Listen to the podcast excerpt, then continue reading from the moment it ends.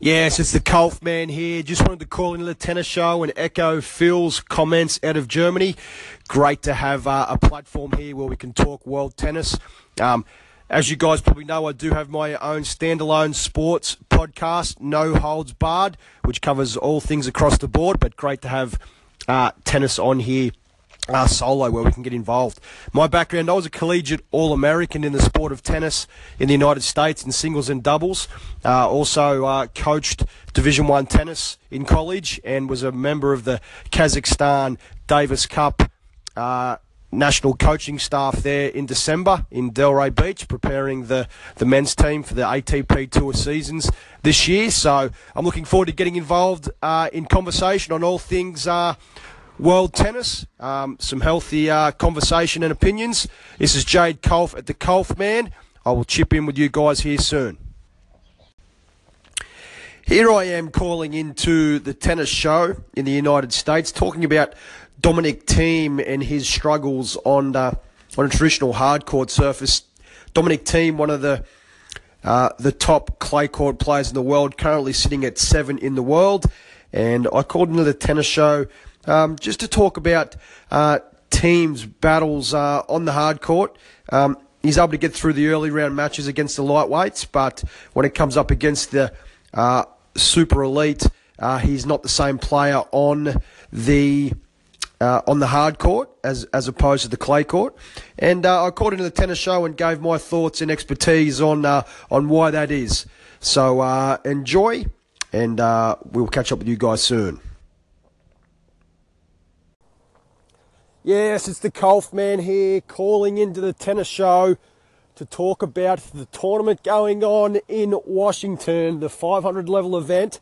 And yes, I did see Dominic Thiem got the win over Laaksonen. And uh, I agree with what you're saying there. Dominic Thiem, obviously one of the top uh, three to four clay courters in the world, in my opinion. Uh, but he has struggled on the hard courts. He seems to get himself a little bit too deep in the court on the hard courts, and he really uh, doesn't seem to have the uh, the energy or the, the mental fortitude on the hard court that he does uh, on the clay court. He's a different player. I saw him uh, in January at the Australian Open in Melbourne, and he just looked disinterested. To be honest, I don't know whether it was the heat or the conditions, but uh, he really, really struggled uh, struggles on the hard court, and it's something that uh, he needs to uh, sort out to go next level. And that might seem a little bit harsh because, as you said, he is uh, he is entrenched in the top ten, ranked seven in the world. But uh, you know, it's quite obvious that uh, you know he hasn't had the results on the hard courts that he has uh, on the clay courts. And it's okay in the early rounds when he's able to brush aside these these lightweights in the early rounds. But when he gets deep into these events, uh, he's nowhere near uh, elite level or, or top five level like he is on the dirt.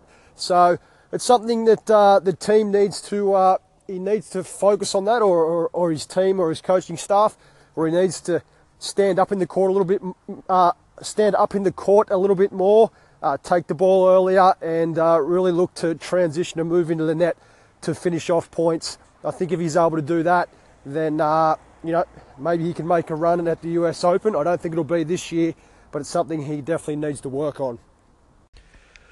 I called into the tennis show from the No Holds Barred studio after I saw the Kei Nishikori Donald Young result. Um, the guys at the tennis show were uh, talking up uh, the American uh, chances come the US Open and uh, the leading events. And Donald Young, even though he went down 7 6 in uh, the third set, obviously put up a great fight. And uh, I chipped in and gave my uh, expertise on uh, on the Nishikori Young result. We'll catch you guys here at the next episode on No Holds Barred. It's Jade Colford, the Kolf Man. Enjoy.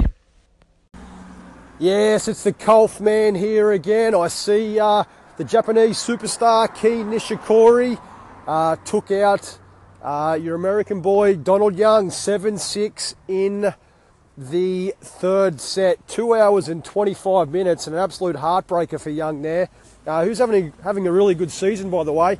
19 and 14 on the year, uh, sitting at, uh, you know, uh, 58 in the world. So Uh, Donald, uh, he's he's as I said had a, had a solid year. He's finding some consistency, and um, you know a result such as that where he just falls short shows he's not too far away. So uh, interesting one there. Jack Sock going through as well. So um, there are still some Americans there that are flying the flag, but uh, great shipping in again. Um, I will report back with um, some more tennis. Uh, well done to Donald Young. Nishikori moves through.